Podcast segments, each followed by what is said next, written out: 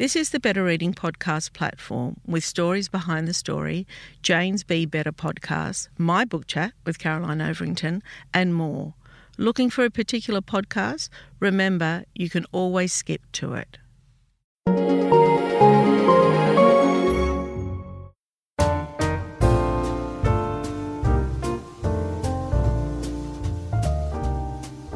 Welcome to the Better Reading Podcast Stories Behind the Story, brought to you by Bolinda Audio.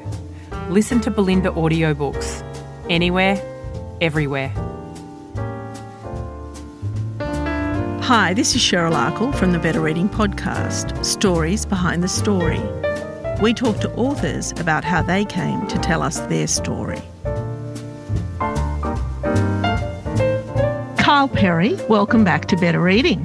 Thanks for having me, Cheryl. It's good to be here. Yeah, no, I'm really excited because, you know, we usually don't podcast authors every year because nothing changes usually, but not for you, right? I mean, you know, write a debut fiction book, it sells its socks off, and now you've got another one. Yeah. That's a lot in one year, right? Yeah, it's been it's been very I don't know whether whirlwind or roller coaster. I haven't decided which is the best way to describe it, especially with COVID stuff alongside it, especially having the the day job I've got anyway. The success of the bluffs no one expected getting another book out within 12 months. Like it's just been, it's been pretty good. It's just been. Do you know, our conversation last time was largely around, you know, writing a debut fiction novel. And at the time we didn't know it was going to be a bestseller. But also, too, you'll remember this, you were one of our very first authors that did the live segment on a Wednesday night with your cat on your lap. And so you had all the challenges of releasing a fiction book in lockdown and that was just so unusual right? Now you're releasing your second. Yeah yeah. How much has changed for you?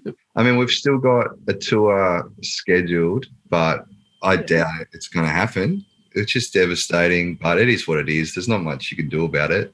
I was thinking this morning as i was just thinking about our conversation about when i did that that live segment and the comments wouldn't work for me and I had to like call you on the phone and it was just now i really feel for authors. They're so you know they've got the the task of writing like yourself. You know you're writing you've got a job and then you have to learn tech stuff and social media stuff. And you know it's another added level i think. People say oh you know at least you you're not out on tour. But it's not that simple. You know there's so many other things you've got to attend to. Anyway let me introduce you and uh, and we'll get in we'll get right into it Kyle is a drug and alcohol counsellor and an author based in Hobart. He grew up in the wild Tasmanian bush his debut novel, which we just talked about, The Bluffs, was so well loved and received not only by the better reading community, but by everyone else, by readers all over the country. It was shortlisted for the Dymocks Book of the Year and the Indies Debut Fiction Book of the Year. So he's got another one. It's called The Deep. It is a gripping mystery about modern day pirates and drug kingpins set in the Tasmanian landscape. Okay, so we've got The Deep, and then we had The Bluffs. And both of them are set really not far from where you live. Talk to me about that. Yeah, so it's funny that when the, the Bluffs came out, something that everyone commented on was the landscape. And at the time, I was really happy to speak about it. But then the more that it, it kept getting asked, and I didn't realize how, I guess, not not rare, but like it was a point of difference. Yeah then I started looking at like other novels and I was thinking, yeah, actually, the landscape does feature pretty heavily. Like, I just didn't realize it. Now I know myself a bit better and I know that, uh, you know, as a Tasmanian, the bush is in our blood, especially for me. I'm from like a tiny country town.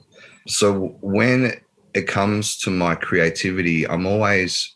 I'm always reaching for the landscape in a way. I'm always kind of anchoring I always anchor myself in the landscape, and so it made sense to me to anchor um, my stories and my characters with that same connection to place. With the deep, I really wanted to explore the ocean because the ocean's a massive love of mine. Like I've got a whole ocean tattoo that covers my whole leg. Growing up in an island, growing up by the beach, you know, it's it's pretty. It's just always there. Like you know, nearly every day I'd see the ocean. So I wanted to explore that in um in the deep, and because Tassie's got these amazing um, sea cliffs and great seaside geology on uh, the the Tasman Peninsula, I was like, "Yep, I want to go there because that gives me a great opportunity to spend a lot of time there as well." Mm. I never really spent a whole lot of time on the neck, the the mm. uh, neck. Talk to me about modern day pirates. Like, what kind of research did you do to get to here? Because really, it's it's something obviously I'm not familiar with, so I want to know more. Yeah, look, the modern day pirates is around criminal underbelly of Tasmania. So the piracy in the book is around things like drug smuggling, extortion, racketeering, a lot of like even body disposal. And so then with that comes the the danger of being out on the ocean with these characters. And then you also find that some drug crews identify a lot with pirate codes in a way. A lot of a lot of people who who live and, and exist in the in the underworld follow a code of some description. Yeah, there's a, there's a lot of piracy elements that come into that. Can you explain that a bit more to me? Give me an example. An example of okay, so one of the codes is um, women and children are off limits. Mm. So if something's going to happen, you don't. If you're going to go to the house, for example, like I, I had a client that I was speaking with, and he was up to his eyeballs in drug debt.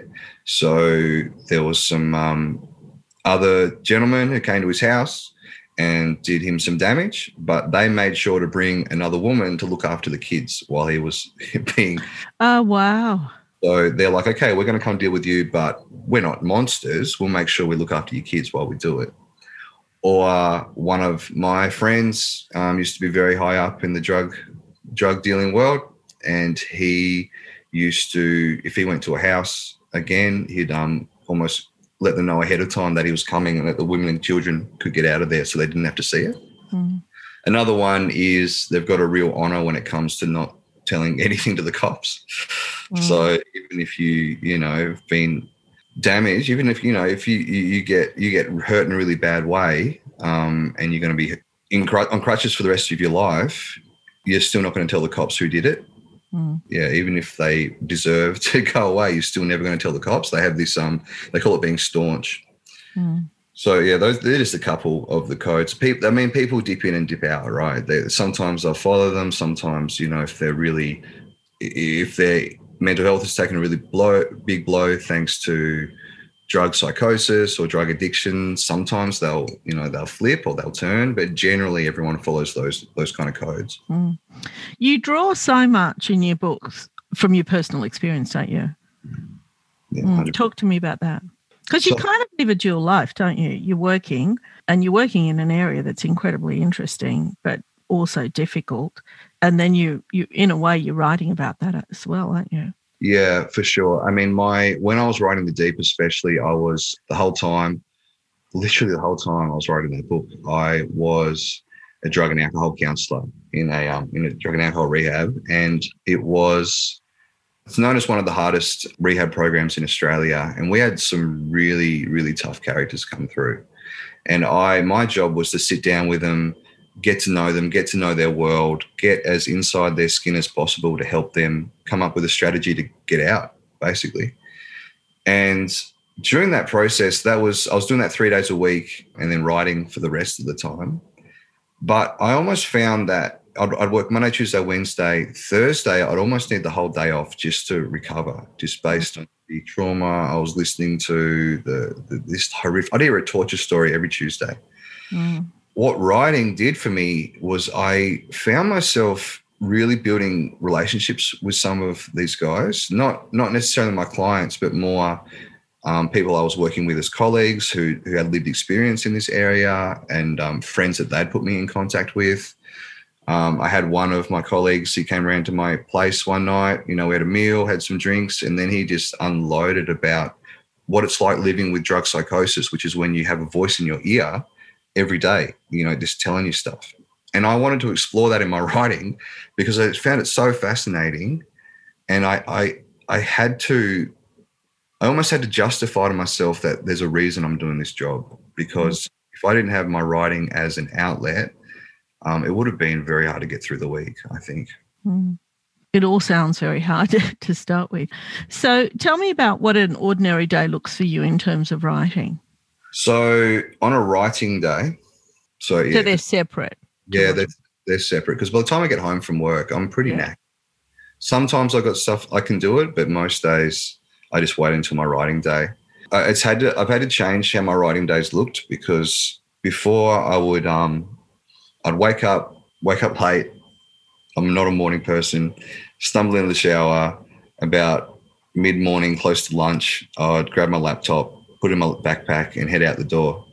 And what I'm doing is I'm trying to find my my station for that day. Where am I going to sit myself? And I think better when I've got natural settings around me and also when there's a lot of people.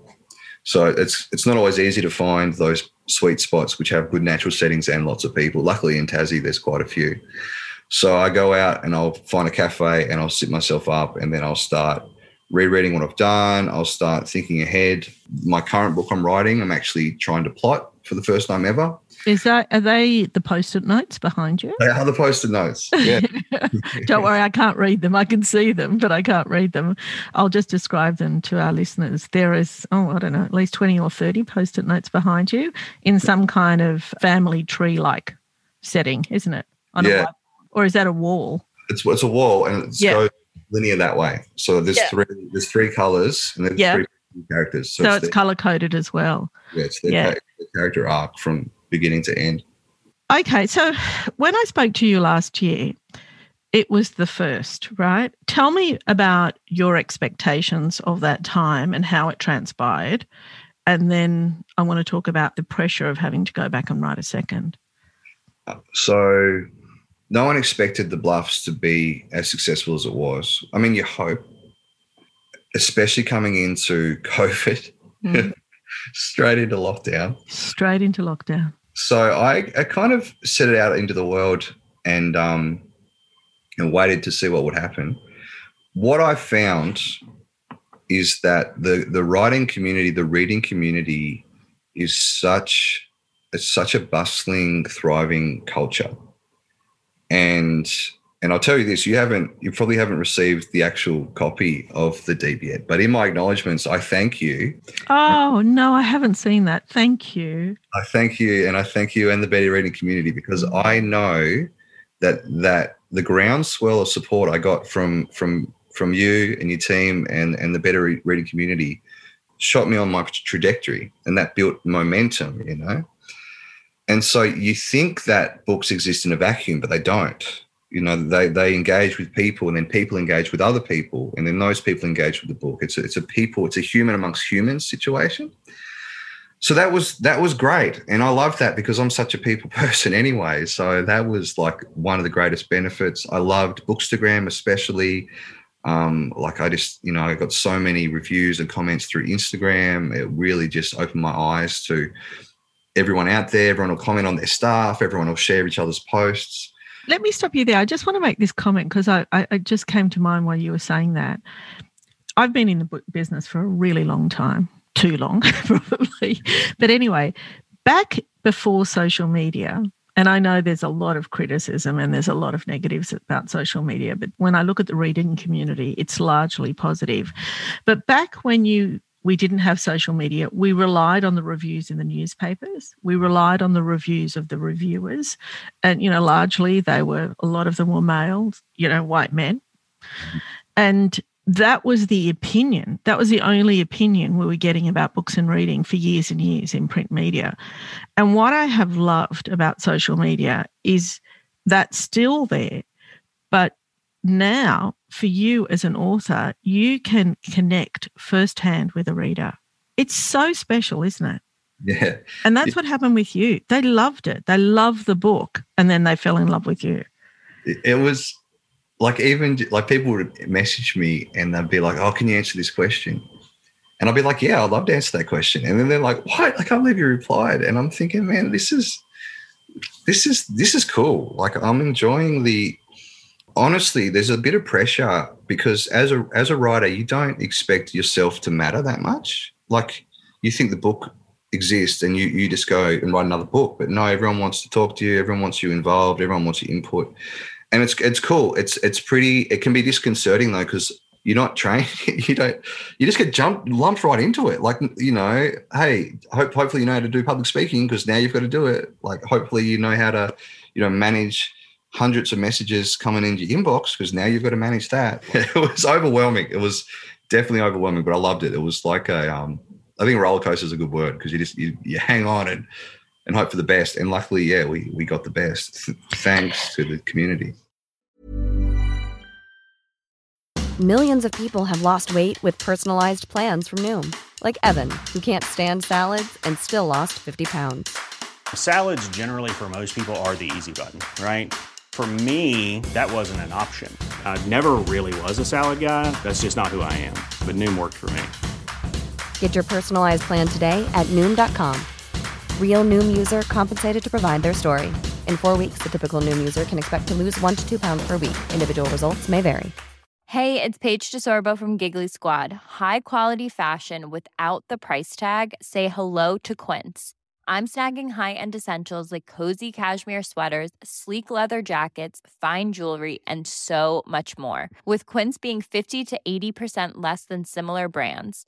And they partner with factories that prioritize safe ethical and responsible manufacturing. I love that. Luxury quality within reach. Go to quince.com slash style to get free shipping and 365 day returns on your next order. quince.com slash style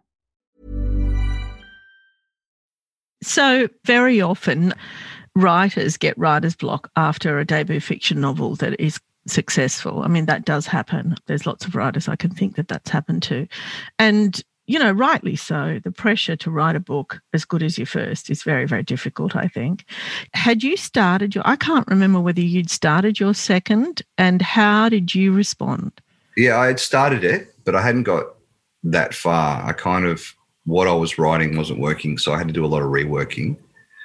It was extremely difficult, that ex- expectation, extremely mm like I, luckily, I've got a good supports in my life, and because I'm trained in in counselling, I, I, know how to regulate my emotions. So I could I could see when I was starting to spiral. But one of something I got time and time again was at the end of reviews, especially on Instagram, it would say, "Can't wait for the next book."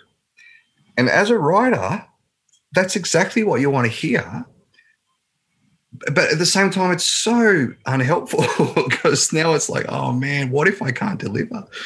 So I didn't get writing block. I don't, thankfully, I've never had an issue with that. Um, hopefully, I never do. But the expectation to deliver a good product was pretty paralyzing for a good while to the point where I was, you know, as I sent off the manuscript, as I was like, you know, giving out the the advanced copies to people, I was like, look, it's not going to be as good as the bluffs because I didn't have as long to write it. Like I had all these excuses why it wasn't going to be as good as the bluffs. And then honestly, I think basically unanimously, all the feedback back from the deep is that it's better than the bluffs. So I don't know how that happened. I have no idea what I did. It kind of makes sense in a way, Kyle, because it's practice, right? You write one book and then you write a second. And in theory, it should be better, shouldn't it? Well, I guess I think I equated to time spent on it versus would be would it would um, you know there's a formula of the time I spent on this book would equal a better product. And with the bluffs, like it was a long, slow haul, whereas the deep was like rapid fire. So I guess in my mind, I thought there's no way this will be as good. And it's so different too. And I thought all my readers loved, you know, the teenage girls element, the social media element, the, you know, the mountain element. They're not going to like, male drug dealers on the Tasmanian coast. So I, I don't know. I, I I'm not I'm not a pessimist. I'm ex- like I'm a very optimistic person. I was just trying to be realistic and pragmatic, and yet yeah, it came back that I guess the practice, like you're talking about, I guess having people believe in me for the first time. When I wrote the bluffs, no one knew I was even wanting to be a writer, whereas I could write the deep saying to myself, I'm a best selling author. You know, like I guess mm. all of that came together in a way I didn't see until I got the feedback. Did you learn anything from the first experience to the second? Like, are there things that you've thought, well, wow, this has been useful knowing that I've done it before, or, or this is like, you know, definitely I won't be doing that again. Did was there anything like that? Hundred percent. And I'm finding that also with book three is that with the deep, I submitted my first draft, which was only sixty thousand words, which is you know the final draft comes in 140,000 words, mm. so it was only half. But that was okay because I knew so much was going to get changed. So I'm like, okay, well, I'll submit this because I know that it's going to get edited anyway. So rather than spending an extra two months tailoring stuff, fixing stuff up, getting it to the best version of itself, I thought, no, I've got a team now. I've got a publisher, an editor. I've got other people, you know, my agent can read this.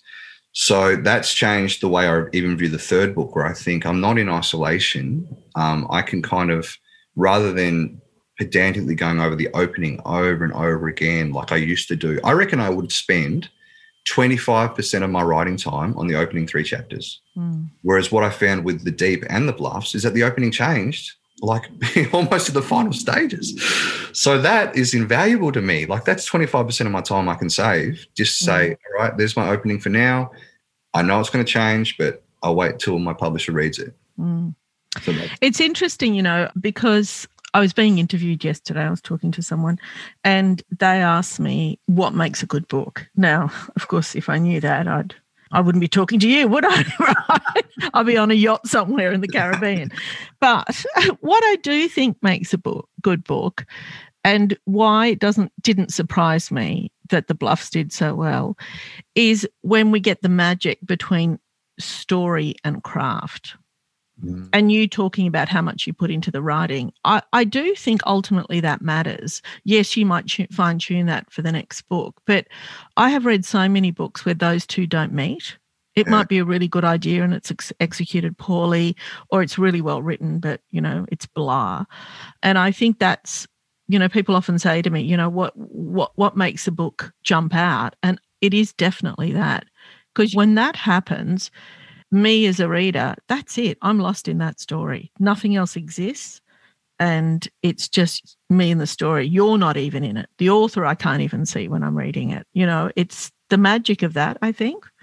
That's really interesting. I've never thought of it that way. And I think as a writer, we've writers have a massive blind spots to our craft. You know, we look at our work and we we just kind of see the the issues with it. And so it's very hard to kind of get your craft right. But I guess that, yeah, that makes sense. I know that when I'm reading, there's books, if I like a book, I'll read it every year. Mm. You know, I know what's going to happen. It's that the the rhythm of the words, the shape of the words, that you know, yeah. No, that makes the magic of the reading, definitely. I mean, Tim Winton is that for me, without a doubt. He is somebody that sometimes I don't even care what the storyline is, you know, because um, you just love reading the words. Actually, you know, when I, I recorded a podcast with him a few years ago, it was a career highlight, actually. But what I was really surprised about, I always think that I know there, everything there is to know about reading and writing. But he told me that he it's excruciating. Each sentence is written and rewritten and rewritten, and the editorial processes, you know, changes. And, you know, but as a reader, and as it should, it reads to me like he's written every single one of those words once and perfectly. Right? Yeah. That's how it should be. Well, they, they say they say that um yeah, easy reading is hard writing. Yeah, yeah, yeah, absolutely. I want to talk about how your world and your relationship, you know, with the bush, your relationship with the ocean, gives your books a tremendous sense of place. And as a matter of fact, they're characters in your books, aren't they? they they're so strong. Do you think that that's going to be a theme that you stay with? It's definitely a theme I'm sticking with for my third book. Yeah. I am wary of becoming predictable, I mm. think, as a, as, a, as a creative. I love the, I love landscape and I love the bush, um, but I also love cities, like because I'm a people person and, and, I, I probably know a bit more about cities than most with my line of work. So I would love to explore cities as well. What I um, need to, what, what, what I'm really conscious of is that I've got, I've got fans now, I've got readers that want to read my books. And that's, I, I take that very seriously. I take the fact that there are people who want a certain experience from my books. And and while I don't only want anything, I, I definitely want to honor people who, who are believing in me and, and who want to come back. I want to make sure that they get they get the experience that they're that they're hoping for. So with that in mind, I'm still on the fence about whether I'm going to stick with um, the landscape, whether I'll stick with Tasmania. Like book three is going to be a landscape Tasmania book. Um, after that, I might have to try something different just to give my own creative juices a, a, a break. But the thing is, and what I've realized now is that landscape for me isn't, it's not like a, a gimmick. you know, it's actually, it's in, like I said, it's a character and it's ingrained. But I, I think that I'll be able to achieve that with a different setting. Like I'd mm. love love to set a book somewhere on the mainland. I mean, look at Michael Connelly, for instance. I mean, he's written, you know, books set in LA for, you know, how many of those books has he written? And occasionally he de- deviates, but not not often. I mean, you can stick to a theme because it's it's the storyline, but you can also do standalones. I think. I think readers are really. I mean, your books are crime fiction. Ultimately, that's the hook, isn't it? Well, I think people people like stuff without even being aware that they like it. Yes. You know, it's only once it's missing that they're like, oh man, you know, where was that? What I discovered with writing is that for me, and I don't usually delve into this stuff, but there's definitely like an energy I've got to follow. Like I've got a sense where the energy of the book's going. And what I found is that if I try and force it away from where I feel like the book wants to go, then it falls apart. And when I signed the you know the four contracts, I just was this massive belief in me that oh yeah, of course they're all going to be Tassie wilderness books. You know, it was just was just natural for me. So I think that the energy of these stories inside of me wants to be ingrained in the landscape. I just I just don't want to get too claustrophobic where I feel like oh man, like now I've written myself into this path and I can't get out of it. Who's that in the background? That is my landlord's dog called Heidi. Oh. It's not your dog. Okay. I was thinking cats, dogs. What else is in there?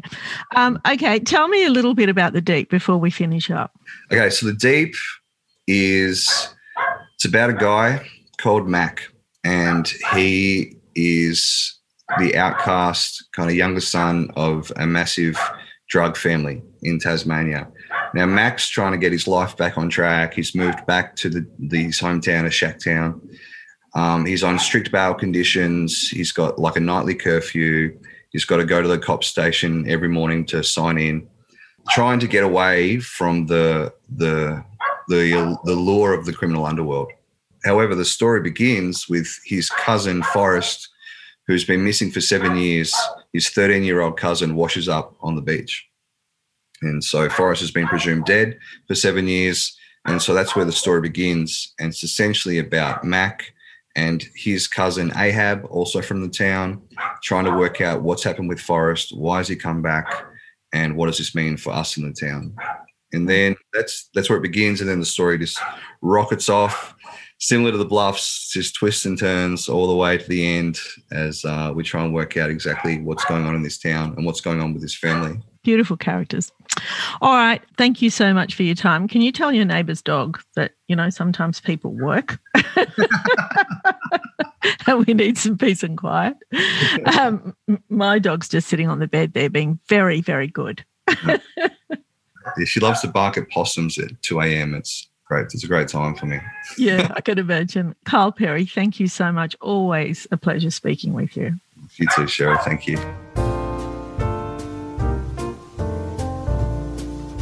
If you'd like more information about Better Reading, follow us on Facebook or visit betterreading.com.au. This podcast is proudly sponsored by Bolinda Audio. Bolinda audiobooks are available on CD and MP3 from online booksellers and bookshops everywhere, or you can download from Audible, Google Play, or the iBook Store. We've also created our own app called BorrowBox that's available from both the App Store and Google Play. All you need to do to get it working is to download the app, join your local public library, and you'll gain access to the world's best collection of ebooks and e audiobooks available for you to loan on your phone or your personal device. Bolinda, we're here to enable you to escape, imagine, grow, and be inspired through the power of storytelling. Bolinda Audiobooks. Anywhere, everywhere.